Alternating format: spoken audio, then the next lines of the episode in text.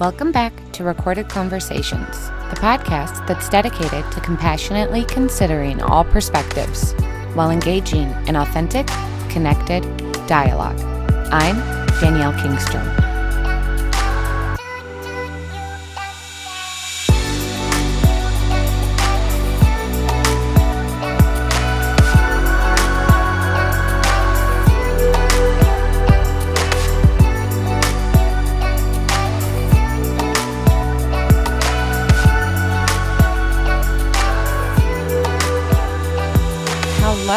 And welcome back. I want to just take a moment to say I appreciate your patience. My lovely listeners, I put myself on a personal sabbatical. There was so much going on in my life over the past four or five months that I needed to just give myself a break and reorient and focus on what matters. And I also had to move. I had to uproot my entire life on the farm for 11 years, and we have transitioned and moved and unpacked and settled in to our new home. We had to move about 40 minutes west of where we were living in Olivia, Minnesota. And I'm finally feeling at peace and at ease and comfortable and no longer surveilled or being watched or being scrutinized or being judged and criticized for every time I leave my house.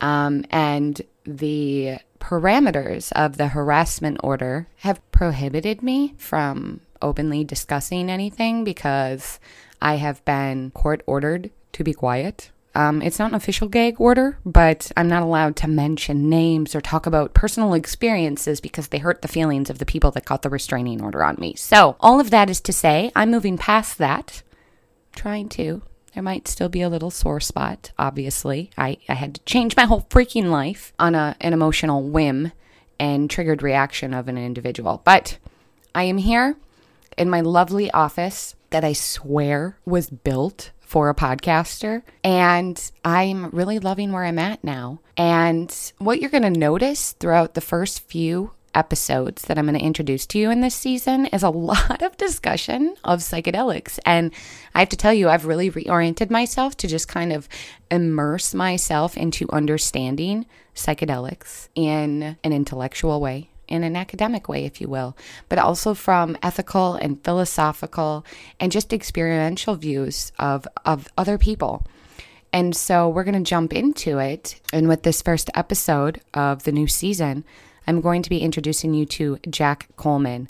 I've been connected with him on social media for a while now, and we had originally planned to get together back in around April to talk about what he does. He is a mindset mentor for holistic awareness and balance. So, another life coach, and we like life coaches. I love life coaches because I've learned so much because I worked with a life coach and if you're looking for a life coach, I I try to give a platform to those individuals that are working to help other people and encourage them to empower themselves and find the strengths from within and that's something that I really see that Jack Coleman is is doing and just offering to people. Now, what his goal is overall is to work out of the, passion that he has that's backed by a desire to help demystify philosophies, concepts, and principles that we believe are unattainable or unfathomable and even unrelatable. And so, in this episode, we really dive into a lot of stuff. We talk about the feminine and the masculine structures and what we know about them, and how femininity and masculinity has, to a degree, been suppressed and manipulated and exploited.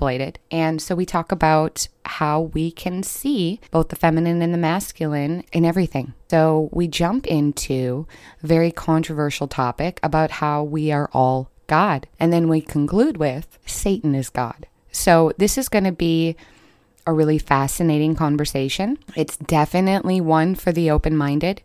It's definitely a conversation worth considering for the curious. We jump into why questions can trigger an emotional and reactive response from us, considering that when we are triggered by questions, as Jack says, it's because we are either hiding a lie or protecting a truth. Now, I've been there. I'm sure you've been there sometimes when we are asked questions, it does anger us, right? We are activated all the way into the cellular core of our being. And I really liked this discussion because it helps us understand why. We also delve into the discussion of psychedelics and how plant medicines can benefit many individuals. Now, I don't want to give you too much more because, like I said, this is a really fascinating conversation. Jack is very inspiring, and I just really appreciate his outlook on relationships, especially being that he is not currently married or engaged in a romantic relationship, but he has such an optimistic and inspiring view of right relationship and how relationships really are the fundamental pillar of what helps us balance and integrate all of the other dimensions of our erotic selves. So, for more information about Jack Coleman and his services and how you can connect with him, I'm going to strongly encourage you that you go find him on Facebook. He can be found at Jack Coleman 369 or if you notice in the show notes, you can click on his website, jackcoleman.live. Please be sure that you're you're dropping your comments in all of the comments fields so you can further participate in the conversation. And also if you like what you hear and you think it could be a benefit to someone else, if this compassionate consideration of these viewpoints could help someone else, please don't hesitate to share it with a friend or family member. With all that said, I hope you enjoy the episode and thank you for joining me in this season. Now, please compassionately consider the perspective of Jack Coleman.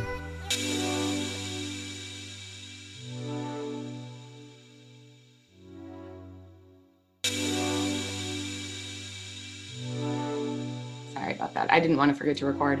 Um, I just noticed I was getting really caught up in status and just a lot of surface crap. And so I was like, I need a break. And then we had um, my father-in-law kicked us off the farm.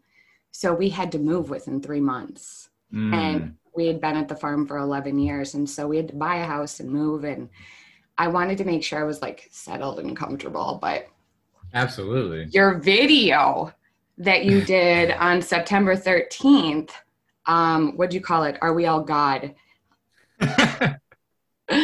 you said some bold stuff in there and i was like oh my god i gotta get him on and i gotta talk about this now because it was just this really inspiring um, idea that really helped catapult me into kind of stripping down all the layers. And so that is ultimately what i want to talk to you about first jack is all right. that video and are we all god? Because at the end of that video we'll get there. But you made a very bold proclamation and i i wasn't offended by it. I was like someone else gets it. So mm, I, do you awesome. remember do you remember that video? I mean i do but I, I don't script any of it. So um so you you might have to like remind me of of what i specifically said at the end. I all of notes. it okay. So, awesome. Because again you just you just said a lot of really big statements that i think a lot of people um, are, are approaching. I think people are approaching that idea. And so in the beginning, you talk about how God is a noun.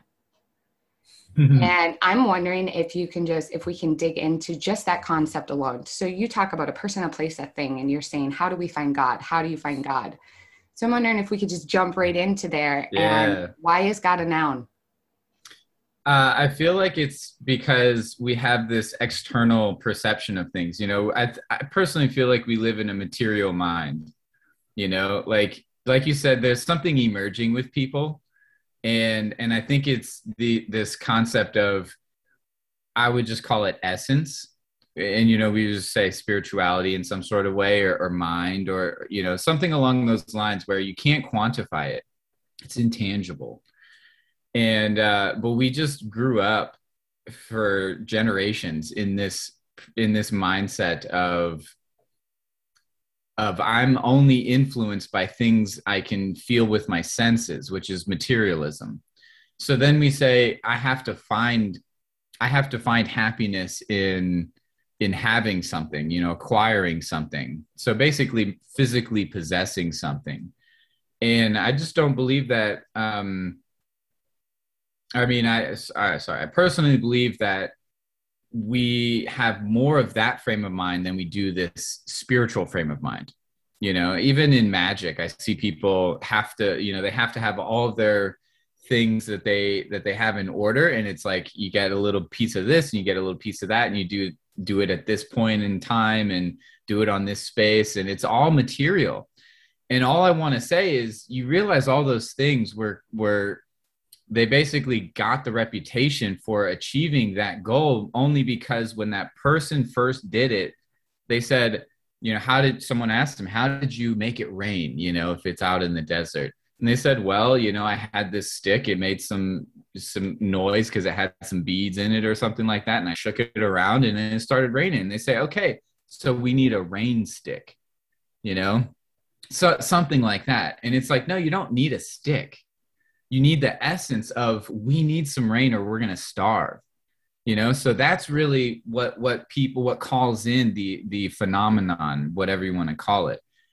That's what calls it in is the essence you know so i just think people tend to say what did you have around you when you had that essence but they're just not looking at the essence they're looking at the material things that are surrounding us do you think then, people sorry to just cut in real quick but do you think people do that because they're trying to make things for lack of a better word scientific something reproducible yeah, so that that would be like the masculine mind, you know. So the masculine mind is is analytical. It's just you know how can I how can I replicate something or even predict?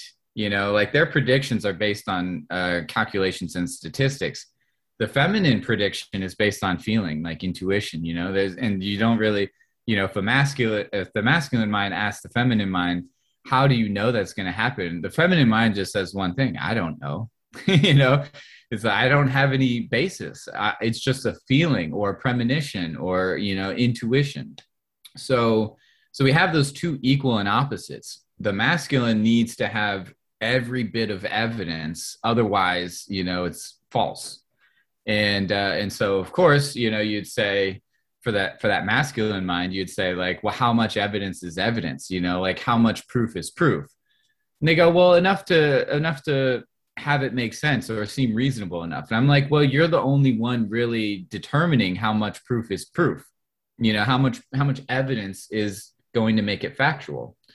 And, and that to me is a godly state. They're they're making a, a godly judgment of saying, you know, is if you give me this much evidence up to this point, I will determine whether or not it's true or false. That is a judgment. That is like a godly judgment. And so you can always ask him, why don't you need a little bit more evidence? Why don't you dig a little bit deeper? And they say, well, you know, we can't can't do it all, you know, we can't have all the information. So then I'm like, okay, so then at that point you don't really know. And let's just say you're let's call it intuition at that point. It's expanded intuition, but we just have this flex between how much evidence the the masculine mind needs and the feminine mind needs to to to judge something or to like observe something or make a prediction or estimation or a guesstimation. We're all doing the same thing. It's just men, the masculine mind tends to be a little bit more material and saying, I need to see these things in in a place and I need to be able to repeat it and then I'll make uh I'll make an estimation, you know, and it's qualified. It's a qualified estimation. It's so. interesting that you point that out. I was reading something about uh, psychedelic mysteries of the feminine and of femininity. And there was this idea introduced about uh, the dynamic feminine. And it did counterplay on this idea that the masculine is more mathematical, is more logical, is more uh, centrally focused on uh, what I can observe. Whereas the dynamic feminine is transcends beyond the material world, right? And so the feminine divinity rests outside of that which you can tangibly touch in a lot of cases. And so anyway, I just wanted to throw that in that that that kind of adds a little bit of weight to that idea about how how we do see the masculine and the feminine. We're not seeing either of them as lacking anything actually, but it's just these are the strengths of each of the divinities. And what I notice yeah. about you, and this ties back into a lot of what you talk about, is you are focused on the feminine and masculine balance. And there is a significant imbalance of how we are really like embracing our energies of both the masculine and feminine. So I think it's really interesting that you kind of mentor towards that holistic approach of balance between feminine and masculine. What brought you to that understanding that it was that fundamental? and, uh, and, yes. helped you create the kind of the methods and the, the lectures that you offer to help that uh, that's a perfect perfect question and insight um, because I just I personally feel unsustainability is the biggest uh, issue with with any sort of system, right? That's that's the ultimate collapsation is just the that one word sustainability is what makes or breaks a, a system and if and if our let's just say even a relationship is a system you know like two people trying to make something work even in just one person trying to make it work within themselves. That's a system of you know particular pillars of life you know health wealth uh, love you know three main pillars and then you know some other pillars branch out of that. And so that's a system within ourselves. And the way that system seems to work or function properly is through sustainability. And what is sustainability? It's balance. And so anytime that a system is unsustainable it's imbalanced. It means you know like let's say recycling for example. What makes that unsustainable? There's more consumption than there's recycling you know or, or let's say focusing on the uh, output you know the cleanup afterward. So it's like unwrap all the stuff it, from plastic because it just gets us you know packaging and it gets us the thing and then we open it up and and our mind is so focused on getting the thing that all we do is we just toss the plastic you know or the packaging. We just toss it we say i don't care where it's going you know? And then it, we keep doing that to where we care more about getting the thing which is the introduction of it and we care less about the um, uh, departure of it you know whatever it is you know the the packaging afterward what happens at the end of it so that's unsustainable and so the same goes you know with our with our minds yeah i think that these things are constructed by our minds so like these systems are constructed by our minds yeah see that why but but basically that's the the main premise for uh, for these sort of concepts that I, that I talk about because I don't really like pain. I don't really like seeing tension. I don't like experiencing tension. I don't feel like it it does good things in the world. I know that we work off tension, you know, certain levels of tension, but it seems to cause other issues that people just assume are life. You know, they just say that's just a part of life. You got to deal with it. And in my opinion, I was just like, why why do I have to just deal with it? Because I was very spiritual, not in the sense of what most people would call uh, spirituality. I was very fascinated with the concept of spirituality that people were saying that's a real thing, and and obviously religion was the thing to um, to kind of address that. And I had questions as a kid, and they couldn't answer them. And I'm just like, so why are you telling me it's true? Like, why are you telling me for a fact this is what it is, and you can't tell me you know how you know it's true other than this other person told you that. And you said yeah that's a good idea. I'm going to tell someone else that. And so i was always fascinated with spirituality in that sense. So so i just wanted to know you know like where to where does all this stuff come from? And and uh yeah and so i just wanted to find this sense of sustainability and that meant balance and that meant trying to perceive things from a different state of uh, mind you know like what we consider life to be as it is you know that's just a part of life. If i can imagine something different than that then where does that come in you know? And then they can tell me that's my imagination and it's it's you know unrealistic or something like that. And i'm like but then that's how all things came to this place right now is that someone imagined yeah. I could do it differently and so then you know i'm just like so why can't i imagine it another way? And so i just kept doing that with every little thing. I just kept asking myself is there another way to to view this thing? And it just it's crazy how far it can go with all these different things in the world. And yeah so that's pretty much um, a nutshell of how it all came to be like this kind of consciousness yeah. Yeah. So, and I, I'm taken back to just the childhood questions that I had too. And like all children were like, why? Why? I want more information as to that. Okay. You tell me that. Why? Why? Why? Yeah. And we really evolve out of that curiosity when we start growing up and maturing. It's like asking questions is no longer acceptable. And I remember, I, I don't know if it was within the video or maybe just something that you had posted um, but to, to the effect that asking questions angers people. And my initial response to that statement was, yeah, why? Because I struggle with that, right? Like if my husband asks me a question, I'm like, what? Why are you asking me a question? Mm-hmm. But a lot of it too is that's my biggest complaint is people are afraid to ask questions, right? We get to this point where asking questions is offensive because you must not believe me well i want to believe you so i need more information to, to get there so that i yeah. can have this understanding of where you're coming from right? Because we think that we should be able to just make a blanket statement and not back it up. Well then that i would take back to the biblical teachings i've been given. Well well it says within the verses that like if we believe in something we should have a reason as to why we believe it and not be afraid to state it right but we're in cancel culture so no one really wants to talk about what they actually believe and we lean more towards this this civilization of agreeableness right? And because to be seen as disagreeable is to be seen as you know not civil and and not humanitarian and not considerate and not empathetic. But you talked about this idea that that when we become angry when we're asked questions it was either because we were hiding a truth or protect or hiding a lie or protecting a truth.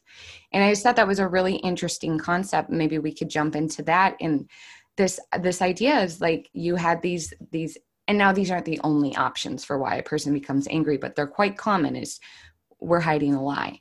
And in a lot of regards, what are we hiding? Our ignorance because we don't know?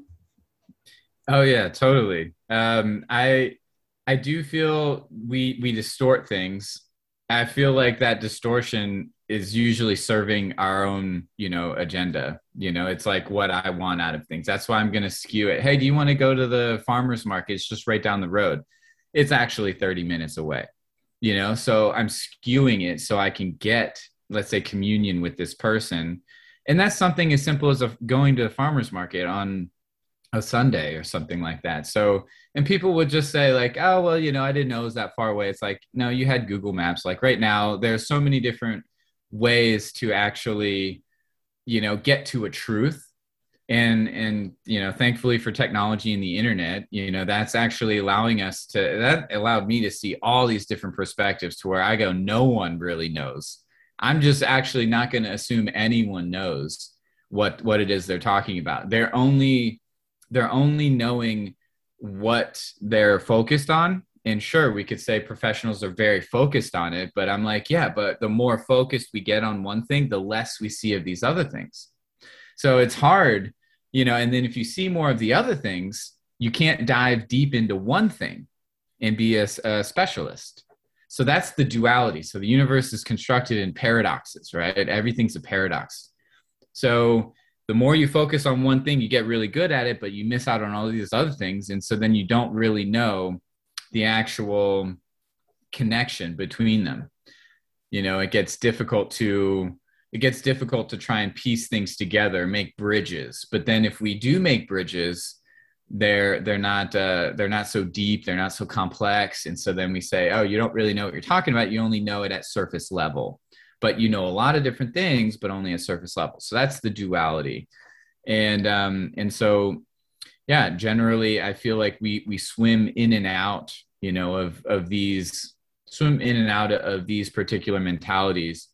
And so when we question someone that's a specialist, they're say they, they would get angry because they're like, you don't know, you don't think I know what I'm talking about. And you know, I just want to jump in there was someone on the mainstream media that recently made a statement that basically said questioning me is questioning science. and yes. That is that that that is that that problematic area that we've fallen into where if they're an expert, we dare not question them and i and i think that creates so much more conflict for us to be able to engage in conversations going outward. But so i just wanted to throw that in because totally. It's like on the precipice of what we're experiencing right now collectively. Yes. It, and like this year i uh, the 2020 i feel like was the conclusion to the 2012 apocalypse.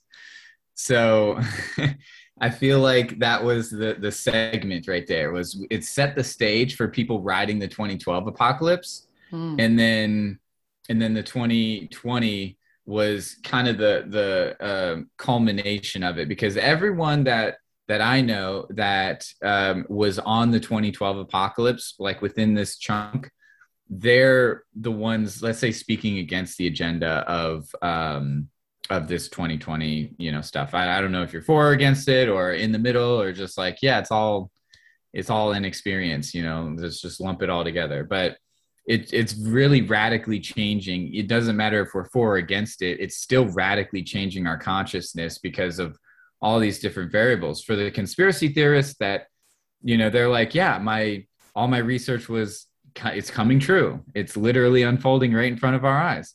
Other people are like, yeah, I wasn't into conspiracy theory, but now I'm realizing there's a lot of cor- corruption. And thank God or thank Soros for this sort of uh, uh, social media platform so we can share this information like wildfire. Like literally, it they walk out of the courtroom and there are some posts, you know, talking about we don't have to wait you know months and months or years like back in the day before the internet we had to wait for like them to publish a book like two years later.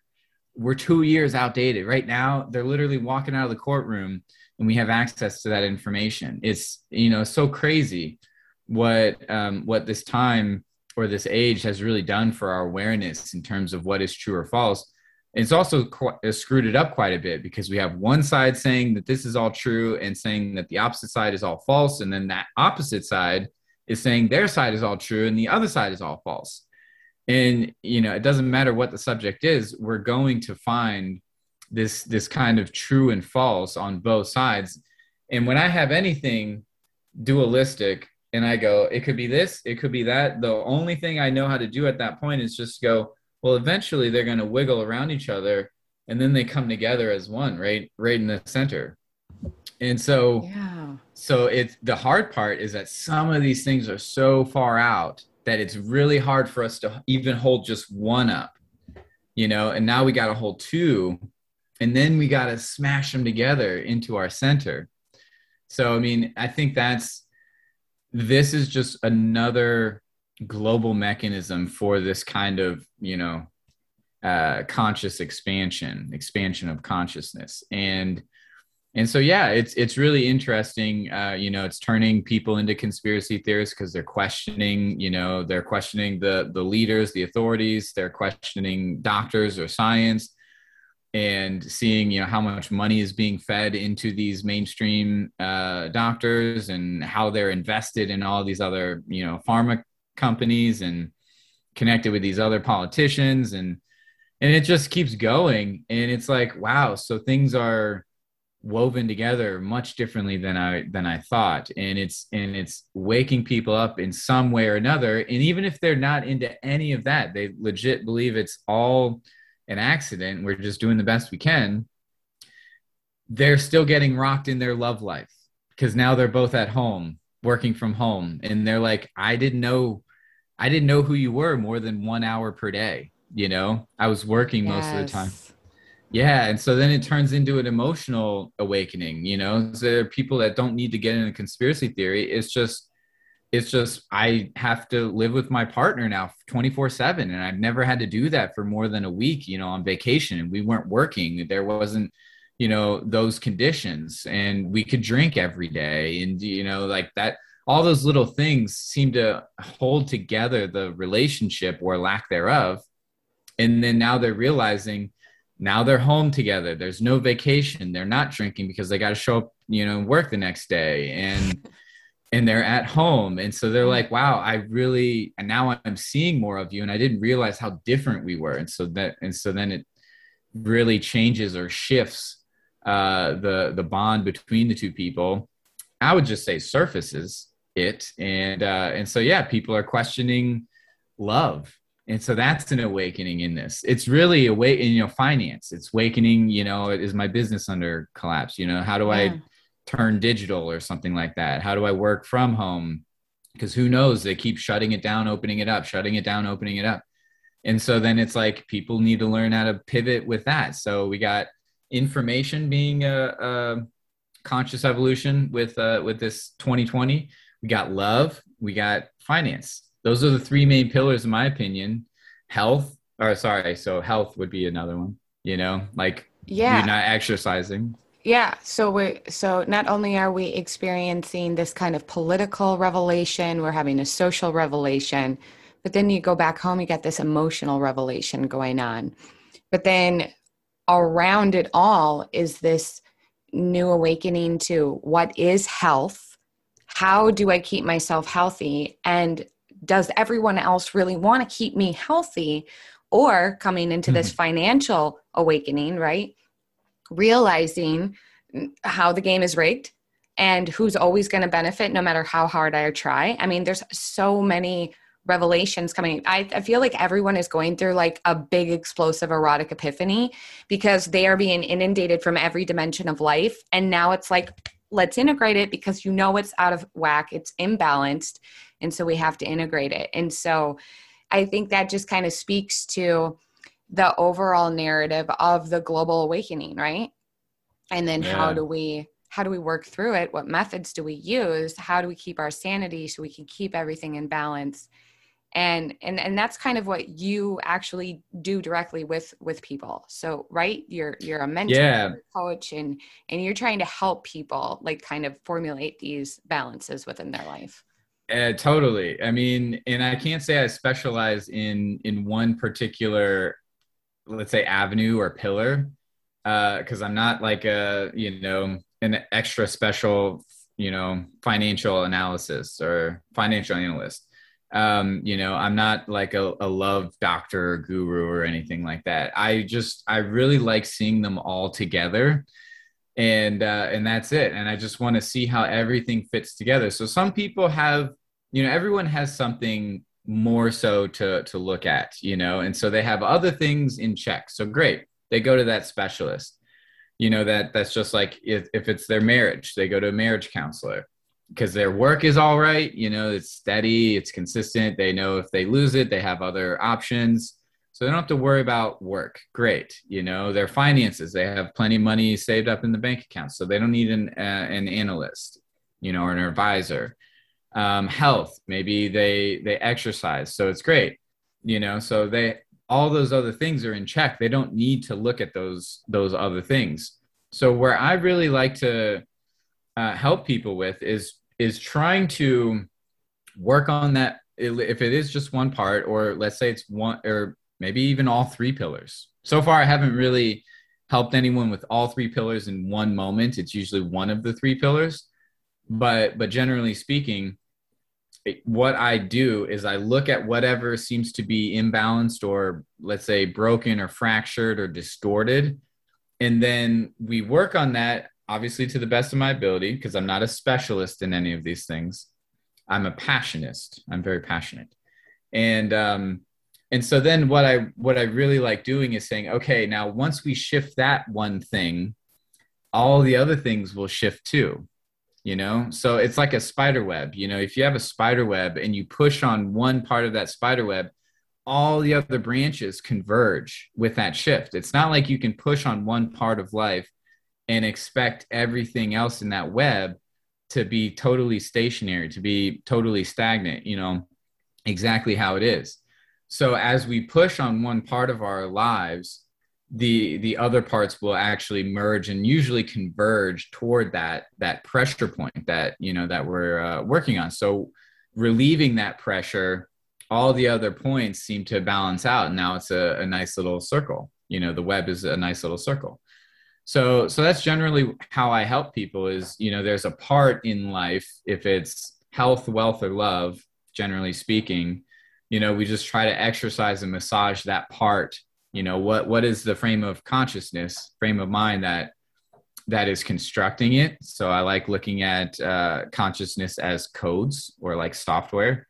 And so you know we're we're basically diving into the codes. What what have we programmed? And and uh, you know how do we reprogram it? In in my approach to it i try to simplify it. You know there are specialists that go really deep into that kind of uh, coding but if i simplify it it allows us to see more of the key or like the mechanism for decoding. And then as let's say that that person if they're if they're working with that one part of their life if they see that coding you know that key to the codes then they can also start seeing how they're shifting the other parts of their life. So they can use that same key and kind of tweak all of the other nodes of their of their reality and their consciousness because it's all the same thing.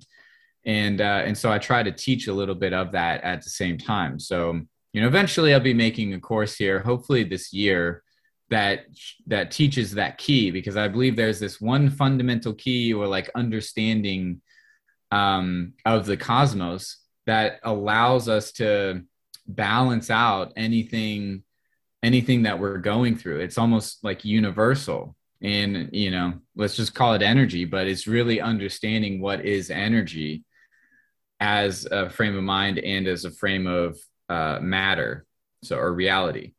And then understanding those two things it's like we can we can basically do this with anything in our lives. And so it's you know give someone a fish they eat for a day teach someone how to fish they eat for a lifetime. So it's just what how do we teach someone how to fish and how to make a fishing pole and you know maybe even make a different kind of fishing pole because you have different kinds of fish you're trying to catch. So some poles are thicker and longer some are thinner and shorter you know different uh, baits different hooks. Um, you know so there are all these little styles but it's still called fishing. So in terms of like understanding or you know becoming aware of our of our minds it's still we all have a mind and they all seem to function in the same singular way but we have all these variations that make it so colorful and seem so different. And i stripped away all of those things and i found out what is this key mechanism of consciousness in terms of you know not just understanding what is consciousness but how to move it and uh, and yeah, it's just done wonders in my understanding. I was very misunderstanding person. I never understood people, and I had a lot of problem trying to just interact with people because I I was so stuck in my own mind.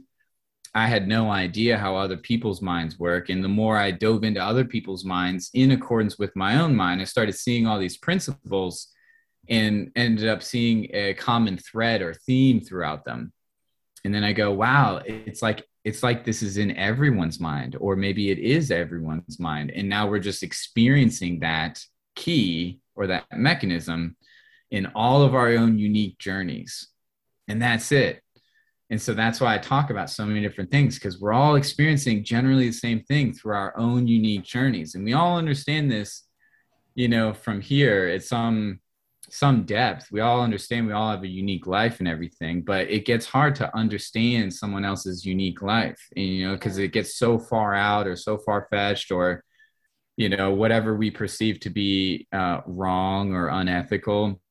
And it's like, I've done this with so many things to where I can basically talk about any mindset as a state of God, you know, so looping that back to the original to the point where I was just like, I think we're all God at this point, and and I feel like we're all just experiencing a version of infinity as a finite human, and saying, what does infinity feel like as a fine as this finite body that is Jack or that is Danielle, and so we're experiencing that finite journey and then it kind of overlaps with people you know in conversation yeah. or physically I yeah that resonates deeply with me. That's kind of like the the evolution that I've kind of made in witnessing and in in in picking up on your last point about you know how people always feel like they're misunderstanding other people. Do you think a lot of that comes from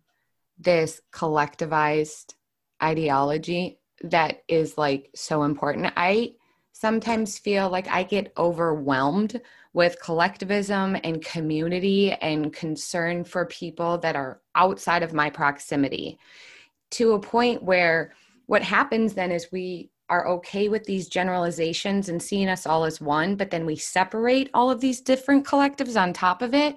And then we're like, I don't understand why you don't fit in this box. And it's like, well, because we forgot about the individual experience. Like, we are literally, each body is a diverse environment that is so different than everybody else but at the same point yes it is the same because we all have the same rules and and hardware programs for how an individual body operates but when we collectivize everything so much we forget about the uniqueness and then yeah. When someone reflects something back to us we don't know how to handle it And I think that helps add to that conflict. But I'm just wondering if you see that too. This collectivized mentality really, I believe, contributes to the separation. And, you know, what have we done with God as well? We've separated God, right? God is this superior being, and we are not worthy. But then you're going, but I am God. So are you. And so, how does someone reconcile that after being taught for decades? You are separate, you are beneath, you are not this, you are not that, you fit into this box. So totally. You, yeah. Yeah, I, I do feel, you know, going back to sustainability, duality and everything. So the the duality is community versus individual. I can only assume what you were saying right there. I'm, I'm gonna kill you, fly. yeah, that's what I figured it got trapped in my office with me, I guess. you like, I want in on this. So I feel the um, I feel the duality is is community and individual individualism. So we all know that we're individuals and we all know that we're part of a community. It's just where is the priority? And so the priority is collective consciousness, you know, group think, herd mentality. And so people just look at their neighbor and say, you know, I don't know what I'm doing. So if I look at my neighbor, they're going to inform me because you know I'm closest to my neighbor and whoever's closest in proximity. That means they're we're divinely connected. That's all subconscious. All of, that's how I believe it's it's uh, herd mentality is working, but it's all a subconscious understanding. So generally, people just go, you know, all those things that I just said. They all those things are floating in the background, and they just go, okay, I'm going to do that you know but it's that's why my opinion is because we have this this collectivism of i'm a part of a culture i need to follow the rules and if i don't follow the rules everyone else is going to hate me and i'm going to be ostracized from the community. And i want to be a part of the community i don't want to be left out. So you know we just we want to be around people. And so all those things float in the background in the subconscious and that's why we look to our neighbor which i'm not saying is a bad thing. Like you know, if the neighbor starts looking up in the sky and screaming and stuff, I'm probably going to look up at the sky, man. I scream immediately, but I'm going to be like, what are you doing? You know, that you're doing something in, you know, surfing. I surf out, you know, like one block from the beach. And if people aren't surfing in this one spot, I'm going to assume that there's something about that spot, maybe a shallow reef or something, you know, or whatever it may be. Maybe it's just bad waves or something. And I just don't realize it. So I just, subconsciously go over to the to the group because they must know something that I, you know, I don't know. But it doesn't mean that's always the right answer, which is generally what people lean toward is saying if I'm going to do something different than the herd, that must mean they know something I don't. But it, we lose sight of this other perspective, which is maybe they don't fucking know, you know? And maybe there's a better swell coming you know on this side. And i don't i don't know either. I'm just get i'm just guessing you know i just have an instinct. And so then you see the one person go in the other direction by themselves. And then of course the group points at them. And then they they go they look at this guy. He has no idea you know what he's doing. And it's like yeah there's a gamble. Just like any sort of um, prominent figure figure in history what did they do? They went against the grain. They broke the rules. They did all the things that the authorities are telling us not to do. And it just it just breeds follow following mentality, the follow mentality. And same with religion. It just breeds follow mentality. Follow me because I know better than you. And the irony of that, the follow me mentality is how many uh, just speaking on Christianity, how many followers did Jesus have? Mm, a dozen and one of them sold his ass out. So, uh. you know, and I, I just, I just wanted to throw that in because I'm constantly, I remind myself of that when I, like I said earlier, I get stuck in that status and in thinking about, oh, nobody's listening to me because I don't have the likes and I don't have the followers. But I, I, I have to go back and remind myself either to Jesus, Danielle, like, what, what did you expect when you speak a different kind of truth?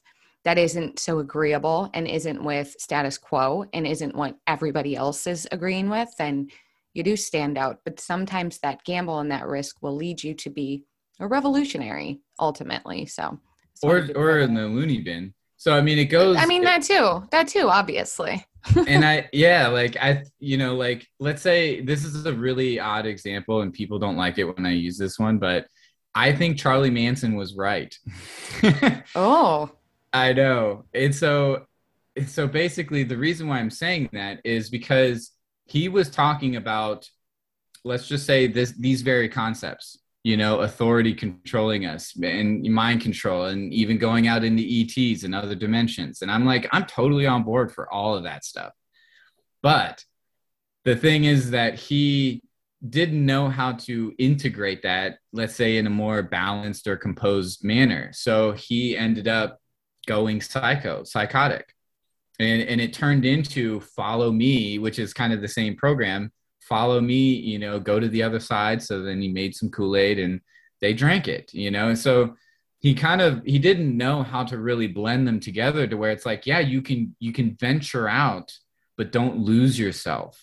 That's the hard part. So people don't want to venture out because they'll lose themselves which is why psychedelics aren't really good for people that are in the following mentality usually people that gravitate towards psychedelics where their mind is just totally blown are the people that are already kind of breaking the mold in some sort of way yeah because that me yep. yeah right yeah, yeah. So, so people that hate psychedelics what do you know the the biggest fear that they have is that they'll end up seeing themselves and, and mm. they'll be mm. like this is how different i am and i can't just rely on what my neighbor is doing anymore i'm now tapping deeper into my let's say my essence and my uniqueness you know my individuality and then seeing that with the rest of the world that that i claim i know.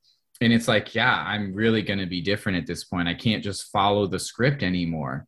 And that's you can't the, lie to yourself anymore.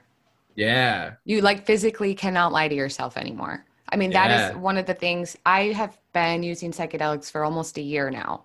That is the that's one thing I cannot lie to myself and I cannot lie to the people I love. I just, lying has, and so if you can't lie to yourself anymore, you can't convince yourself that you're happy about something or satisfied about something that is convenient and, and keeps you comfortable because and suppressed it with other right, mechanisms. Right. You just can't. You can't you can't lie to yourself and i think people like to lie to themselves.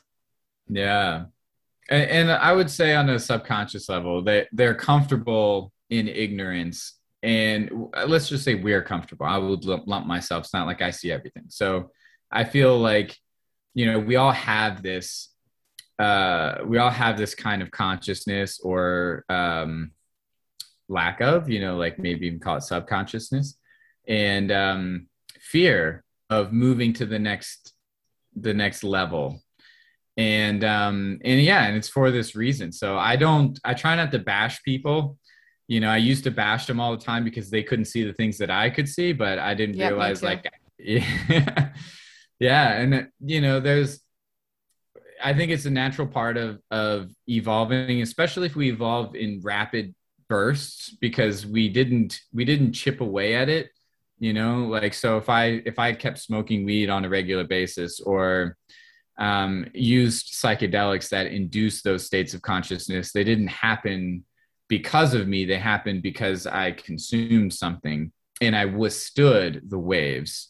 That's basically psychedelics is being able, is someone basically dumping us into a storm in, out in the middle of the ocean and then saying, I survived it, but I didn't swim out to the ocean and then survive the storms and then swam back and so if, I feel like, you know, some sort of sober evolution is kind of like, yeah, I don't have a boat to just, or a helicopter just fly me out there and drop me into the big waves. And then they pull me back out as soon as I'm done. I go, I'm done. I'm done at the end of the night. You know, I'm good. Because that's what psychedelics can do for us is they can, we take a pill or we take a, a substance or, you know, a plant or a root, and then we just consume it. All we had to do was pay some money, know the right people and pay some money and we might not be ready for that because we didn't swim out there. And so it might really rock our rock our world. And other people yeah they do some prep. Maybe it takes them like two years to do ayahuasca or something like that. And so they're really you know even just prepping themselves for it. Uh, and then there are other people that have those experiences sober. You know they they chip away at it um, and uh, yeah and then they have that that far out experience and now they're they're living in it because they don't need to consume the other things. So so it's you know we're all experiencing it in some sort of some sort of level but i feel like when it's induced and we're really not intentional when we're introduced to it it really can rock us and we also might feel we know more than what we really do and so then people will start looking down you know have have this spiritual ego of i'm now ascended because i i saw the i saw through the veil or something like that. Yeah and, i yeah i can i i just wanted to jump in there too. For sure. that's totally what, what i see too. There are there all these different ways in which people um, can escalate their evolution. They they don't need to use psychedelics right? Um, my husband won't ever. Um, he just what's really extraordinary about my husband is the experiences I have either on psychedelics or cannabis. Um, I can talk them out with him and he's he's already got something to compare that to, right? Something he's already experienced. He sees the resonance in it and he's already felt that. And I think okay yeah and i've said this before too um and sam harris has spoken about it too he's like some people don't need psychedelics but the rest of us do right? And i'm like yes i do i'm one of those people but you're right if you're not intentional with your use if you don't go into it with some form of intention for like for me i'm i go very specific i'll say i want to release something tonight i know i have this feeling something is clogged. I can't identify it. I want to be shown what it is and how I can release it, right? And sometimes it's just like I need to widen my awareness lens on myself, right? Um, but you do have to have an intention. And I know a lot of younger people, and I'm not knocking on young people, but I know a lot of younger people who just use it as like a, a habitual Friday night. And I'm yeah. like, right, to fill time, to clean their houses. No joke. I know someone who uses LSD to clean his house. And I'm like, you're, you're, mm, no. Um, but we do want to be mindful. And a lot of people can experience that kind of um, transcendent divinity outside of the scope of psychedelics. Like for a lot of people who are scared of psychedelics, I would say if you've never smoked cannabis, try that too, right? This is my recommendation. But to I think we're all in that period. I know a lot of people are where I need something to help me break through what I'm feeling right now, right? Because we are overstimulated.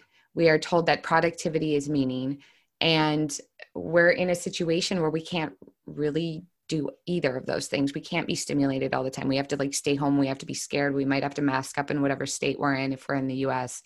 And and then uh, productive how can it be productive like uh, the econo- the economy is not being productive right now like we have scares and and scarcity threats right and so people are looking for that but i would also say have you tried a conversation with someone who's willing to hear you and hold space mm. for you hmm. because while a psychedelic experience is amazing and i do love them you can get that same high from just sitting in front of someone and going are you really hearing me right now? Like, I feel heard. mm. You're seeing me right now. Like, that is a high in itself, right? And that is the connection high that we get when we are willing to reveal ourselves and be vulnerable and in an intimate proximity with somebody else. And maybe incorporating touch because I always say that physicality is very important and it doesn't have to always be sexual, right? Touching people. So, what I would say is like, you know, if you're thinking about psychedelics or anything like that, I would say start with a conversation. Just start with a really connected conversation and see how much divinity like develops just out of that. That's beautiful. I freaking love that. Yeah. Yeah. Um, that's a lot of, I would say, what helped me was just, I never did psychedelics until about a year ago, aside from cannabis. Like I would smoke, but it was, I wouldn't treat it so divinely. You know, I would, I'd basically, you know, I was halfway through the it's Friday night or something like that, but I would stay in and I would journal or I would learn something, you know, like far out that I couldn't learn, let's say sober or like when my mind is like stressed. Like sit on YouTube and watch videos and stuff and just be like, whoa. I didn't even just absorb. Yeah. yeah so yeah. so I like that and it really enhanced that because I would, you know, it really give me focus and I wouldn't see the rest of the world. So I didn't actually like hanging out with people because it was it was more stressful than being sober, you know, at that point. So I so I was kind of like in the middle. I would use it for a reason. I knew that it would enhance certain things, but um I didn't quite look at it on an emotional level, like you know, like I was clearing something, like you said, at clogged, something's clogged. Now I look at it a little bit more that way because of my first time doing uh, having a trip or a journey, which was about a year ago, and um, yeah, and I did mushrooms, and that's when, and I I wasn't prepared. I did it. Um, I did I did it all bad. I did it all wrong. So let's just put it that way. And uh, and I paid the price. And you know, I had to go through uh, what I thought was a really difficult ego death. And um, and so yeah it, it really gave me more respect for just consuming or being part of something that's going to shift my consciousness and that includes people so you know having a conscious conversation it's to me it can be like a, a trip or a journey you know we're going through the mind of someone you know and we're seeing things that we didn't see before. And i naturally did that but i didn't know how to respect it in that way. It was just uh yeah it was still disconnected. Um, and uh, and so so yeah i mean just having just being open to someone else's mind is pretty much like being open to uh, uh, a plant medicine because that's the consciousness of a plant medicine and it's really interacting with our minds and it really can trip us out. Just like hearing someone's trauma and their experience that can really trip us out to the point where most people go i, I don't want to hear that. I don't want to be a part of that. I don't want to know that. And that's that's basically us saying i'm not ready to see that. I'm not ready to see that in the world. And sure it's not geometric shapes and like colorful you know unicorns and stuff floating around and you know all the stuff that we might not be ready to see because it can feel so real in that sense. Same with you know sitting down with someone having a cup of coffee and then they tell us about some really horrible stuff that happened as as a child. And we're just like you know i'm not ready for that. And and so they might be ready just don't go to a coffee shop you know at 1 p.m and expect it to all, all be all right you know? So it, you know it's like those sort of things and, and like your husband you know saying i don't need psychedelics i believe that to be true i don't some people think you can only find god through psychedelics and just like everyone's God, you know, everything is a church. It doesn't matter what it is. If that's the thing, person, place, or thing that gets you into that state of mind or that essence, then that is God. You know, that is God for you, that is God for me, that is God for whatever, whatever gets us in touch. And that's it. And it might be having children, you know, because there's a moving through that on a daily basis. People are just like yeah this really showed showed me what god is you know having a child. And same with you know building a business. Let's say it's an international biz- business. It's like yeah this really woke me up you know a near death experience. It really woke me up to what is life and you know how to cherish it each day. And psychedelics that really woke me up. So everyone gets woken awoken through some sort of mechanism and it doesn't have to be you know a, a, chemical let's say but there are people that when they get awoken in a certain way like um, let's say people that haven't they got awoken through having children. What, it, what are they going to say whenever someone's having a hard time? You should have kids. That that will really show you you know that yeah. will really show you yeah. what life is all about. because if it worked for me it might work for you. Exactly. Yeah. it transformed me in, in you know such a different way. Or like you know someone saying I'm, I'm having trouble like i'm finding my direction. They're like start a business. And it's like just like having kids you don't just tell someone to have a kid. You know it's it's let it it's neglecting all the other aspects of it of who's my partner? What what do they have going on in them we're making one person based on both of us i'm unifying with them i'm not just using them as a kid. Same with business. You don't just start a business just like I'm bored. I'll just start a business. You know, you you want you should want to sell the product. You should want to be a part of it. It's going to be a very intimate thing. It's a day in and day out type experience and journey. You know, same with health. You know, it's like none of those things are just so casual if it's going to be life changing or transformational. So I of course, like those people aren't really coaches in that sense. Like they're not, you know, someone saying you should have kids, they're not going to be like a parental coach or something like that. Yeah. You know, and just like toss that in there and just uh, and so so yeah, there are all these other things that come with it, but it doesn't mean that it doesn't work, you know. So it it can still be a legitimate thing, but we just have to feel a calling for it. If if we're kind of in this in this sea and we're we're floating around and we don't really know which way is up or down, but we feel we need something. You know, that's kind of like um we're looking that's a state where we're looking for this new this new essence or this new depth of God, source, creator, zero point, whatever you want to call it. And and we just don't know exactly where it is because you know we had this point where we thought it was somewhere let's say it's someone that was in the church and they thought they could only experience god at a church or around other christians. And then they're like but i'm waking up to realizing the other religions might not be wrong. And so what that's doing is it's releasing the borders and the shackles of of their current religion. And then they're awakening to something bigger. And they're and they're like and i don't know how to process this. I don't know how to integrate other religions into this one that i've proclaimed to be a part of you know and and so now i'm floating in a sea of ambiguity and i don't know what this is. I don't know which way is up anymore. What is right and what is wrong? You know just because it's opposing me doesn't mean it's wrong anymore. And that's really weird. That's a weird feeling you know but in in my opinion that's getting closer and closer to infinity. The more that we realize right can be wrong and wrong can be right and it's just a matter of perception let's just say subjectivity let's just say consciousness then at that point you know we're like wow i'm really going to be showing up to people much differently. You know it, it really mm. it really rocks it you and know? this is going to be our perfect segue into the bold proclamation you made at the end of that video i think So you talked about how everything kind of come back, comes back to an infinity. And that video that I had brought up, you kind of talk about how once we start to recognize that God is everything, that brings us to acknowledging that this idea of Satan is also God.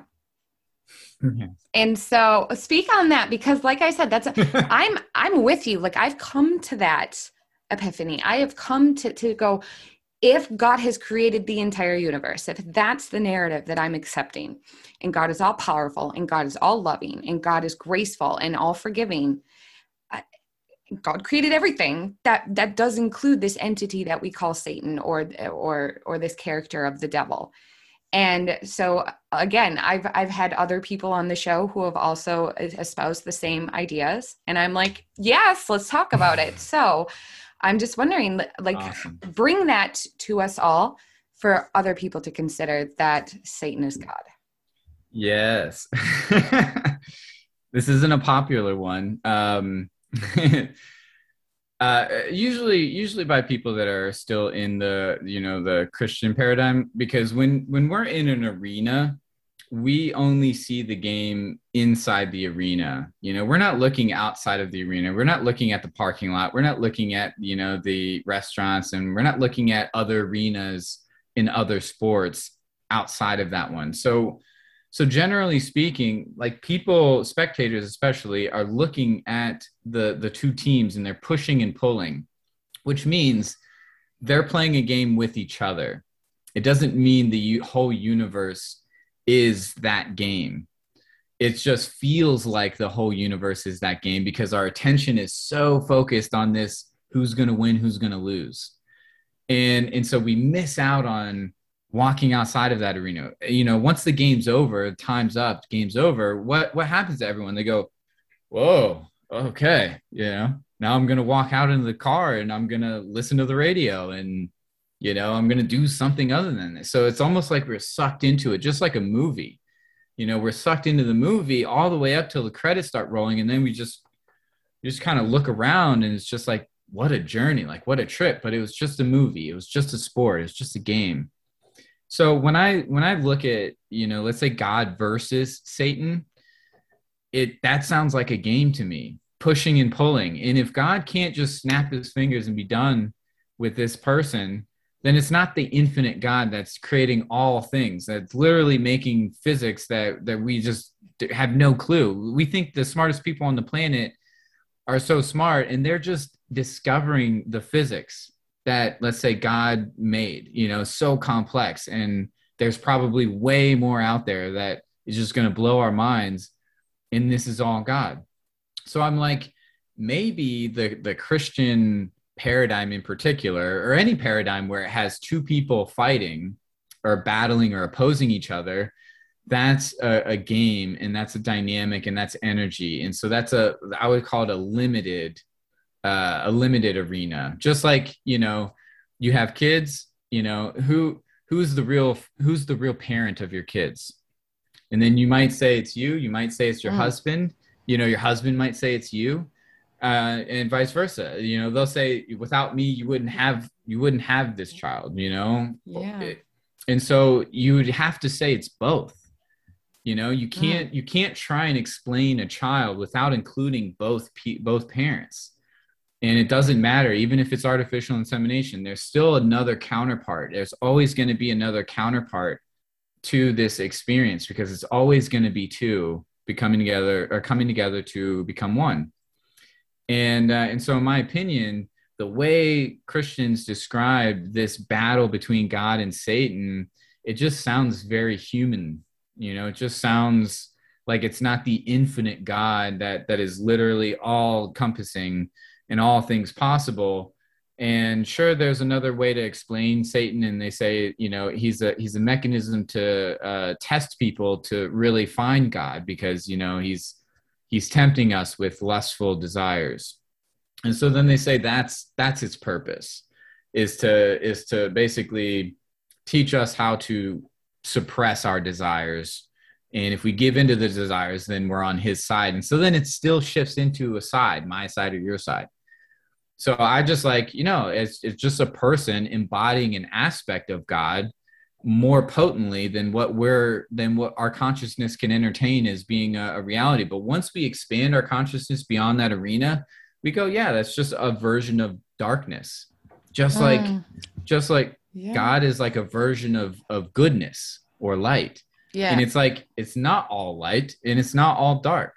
You know, it's it's both. You can't have darkness without light, you know, and the only right. thing that's in between them is you. You're the one separating light from dark.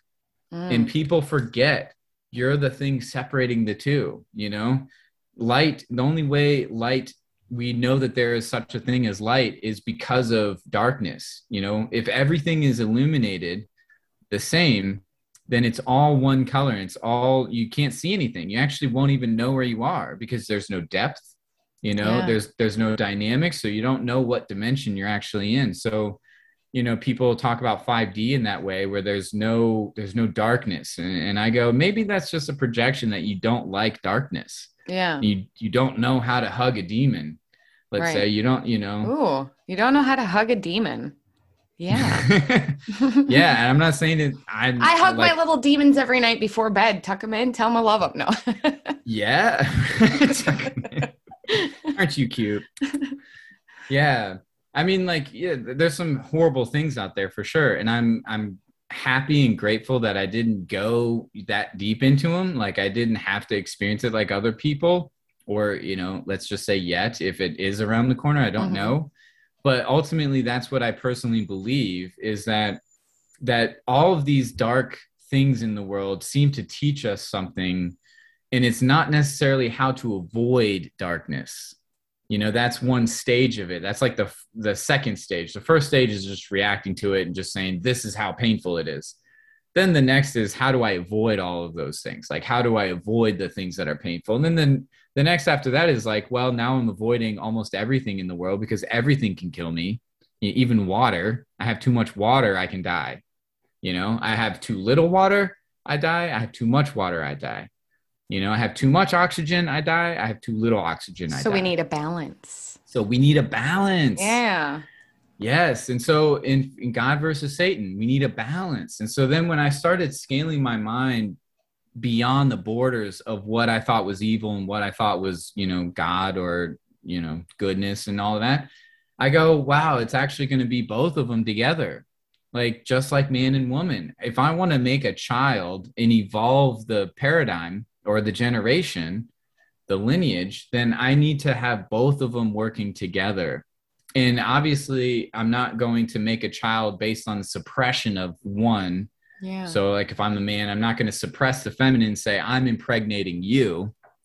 You know that's that's let's say creating a block or an imbalance just like god saying i'm trying to defeat you satan and satan saying the same i'm trying to defeat you god and it's that's like a man saying i'm trying to possess you and the woman saying to the man i'm trying to possess you and it's a break it's almost a competition you know but that they find themselves always interacting but they're competing with each other and I go, what if we made a baby based on like, I actually really love you. I really love all the parts about you. I want your mind mixed with my mind, blended together, and see what mind we create, one single mind we create out of that, and and help raise them, you know, in our particular values that are aligned. Like, what if we, what if we found that sexually attractive?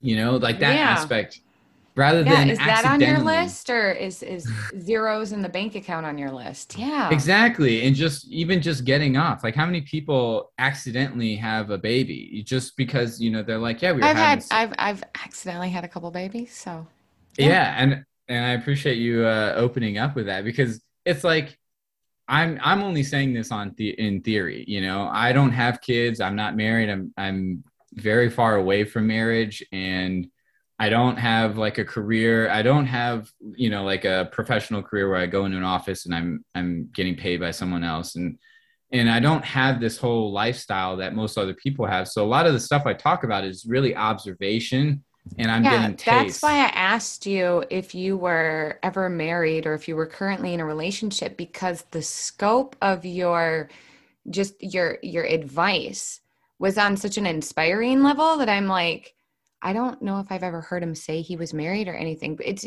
it's just extraordinary to have that come out. You haven't been married, correct, ever. And so a lot of people are jaded, right? They're not speaking in this hopeful, optimistic way about relationships. They are tarnished by them, jaded by them, hurt by them, upset by them. And so a lot of people who are not it was just surprising to me to some to see someone not in a relationship engage the erotic components of a relationship so in depth. So I was like really inspired by it because I'm like, you know, hear this from a lot of single people. They don't know what the hell they're talking about. This guy knows what he's talking about. And it was just kind of it was kind of breathtaking for me. I was like, he he doesn't seem like he has been bruised by it so brutally that he has these biases. Everything is just so open and nuanced, but all in respect to balance of feminine and, and masculine. So I just totally. give you a little hat tip to that and that I appreciate well, thank you. Your delivery and your presentation and that.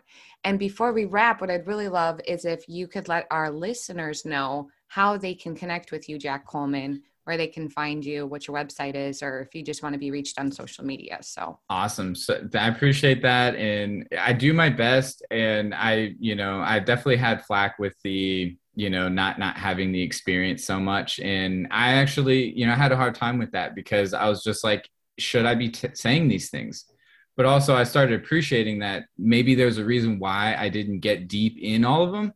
I've tasted all of them but i haven't gotten deep in, into them.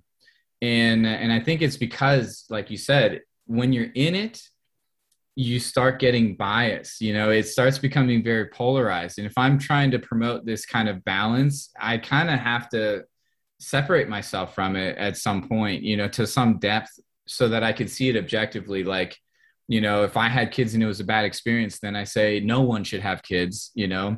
It's hard to come to this place of well everyone can have kids but here's like a nice holistic way of having kids you know? And so it gets it gets hard to it gets hard to balance when we're already leaning in one side without swinging to the other side. Because imagine leaning this way and then just trying to correct just to straight center.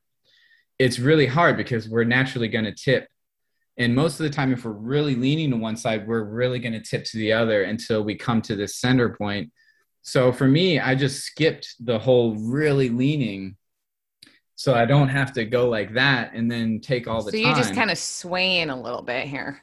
yeah, you just just whispering, you yeah. know, just a little breeze, and then it just it tips me, and I go, oh shit, that's where that goes, you know, and then I you try something else out, and I get tipped a little bit, and so for me, it doesn't really radically change. I mean, there's some things where it's not it's not like everything, but there are some a lot of the things that I talk about, I'm just more so getting a taste of it and I'm just feeling it out, you know, in a meditation or something like that. Or, you know, basically I spend a lot of time alone so I could process these things like, you know, uh, at any depth that I I can have the time to or the energy to. So I really like that aspect of it, and I really like being able to show up for people in that way. So because I want to help a lot of people with the with consciousness in general.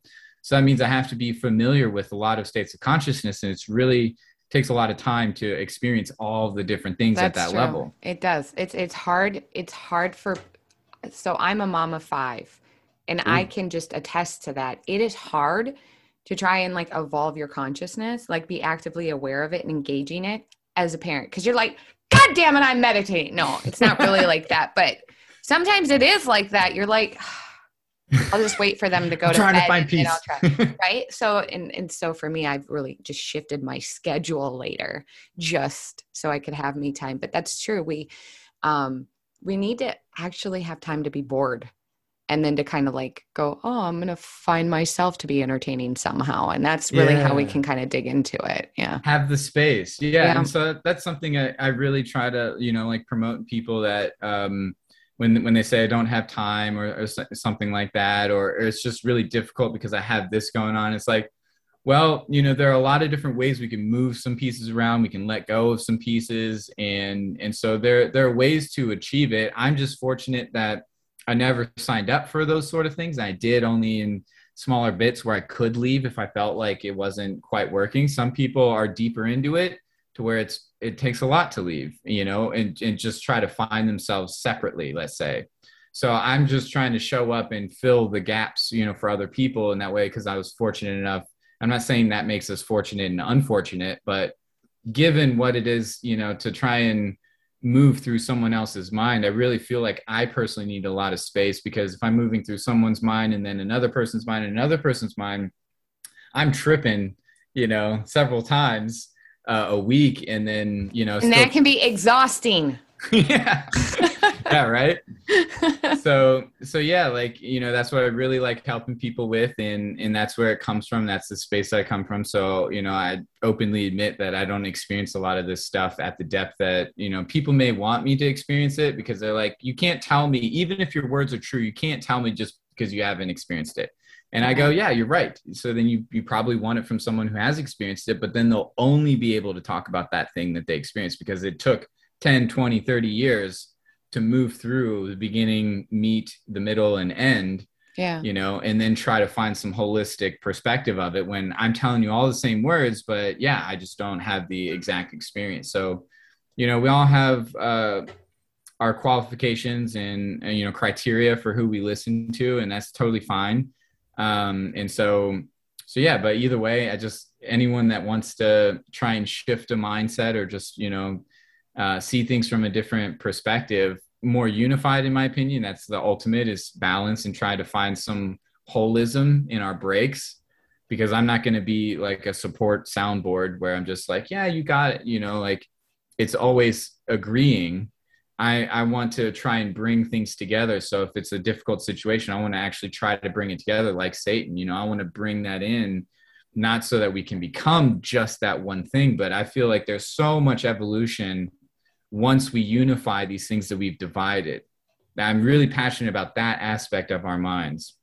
And they're just, it's hard to try and weave all those things together, you know, put them together and then create one new consciousness there's a whole process in that and to do it with you know some things that are heavier so this is what i really like massaging in uh, you know people that are seeking that so they can they can easily find me on social media very active on on like facebook and instagram if you message me i'll i'll easily respond i have a website jack coleman j-a-c-k-c-o-l-e-m-a-n dot live Dot live Uh, okay. Yeah. I'll put that on the show notes too. Awesome. And and so yeah, you can book sessions and also uh, make these little uh, personal resonance devices that uh, help you retune, let's just say, consciousness to more natural rhythms. So that's really helped me.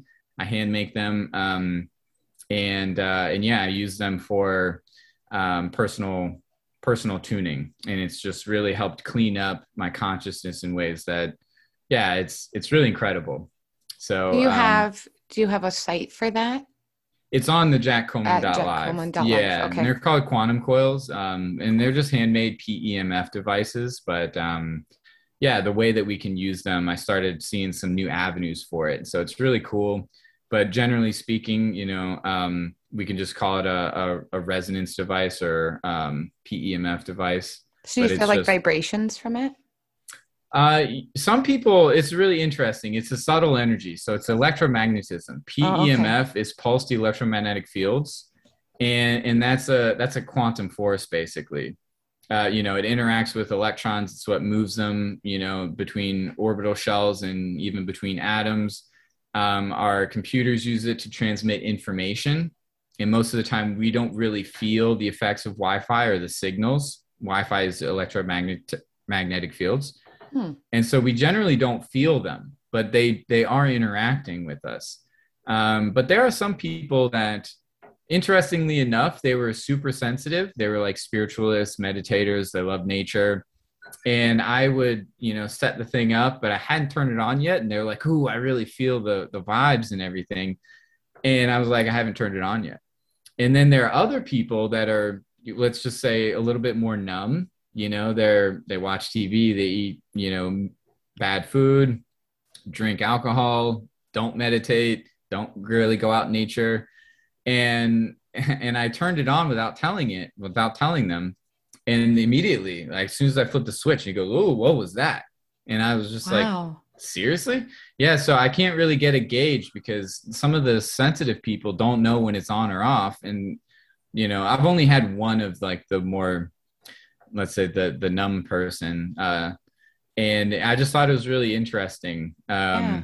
he was probably the most accurate out of all the people and he's like 65 and and he was the most accurate for literally i flipped the switch like that and he jumped out of his chair Oh, well, now I'm intrigued. I need to go to jackcoleman.live to check this out. So, yeah okay, well, we're wrapping up here, but I just want to say thank Awesome. you so much. Thank you for the patience. I know we were trying to get on here and do this months ago, but this i'm glad we could connect Yeah, very enjoyable conversation, very enlightening, and I just really Same with appreciate you. your work and you, and thank you.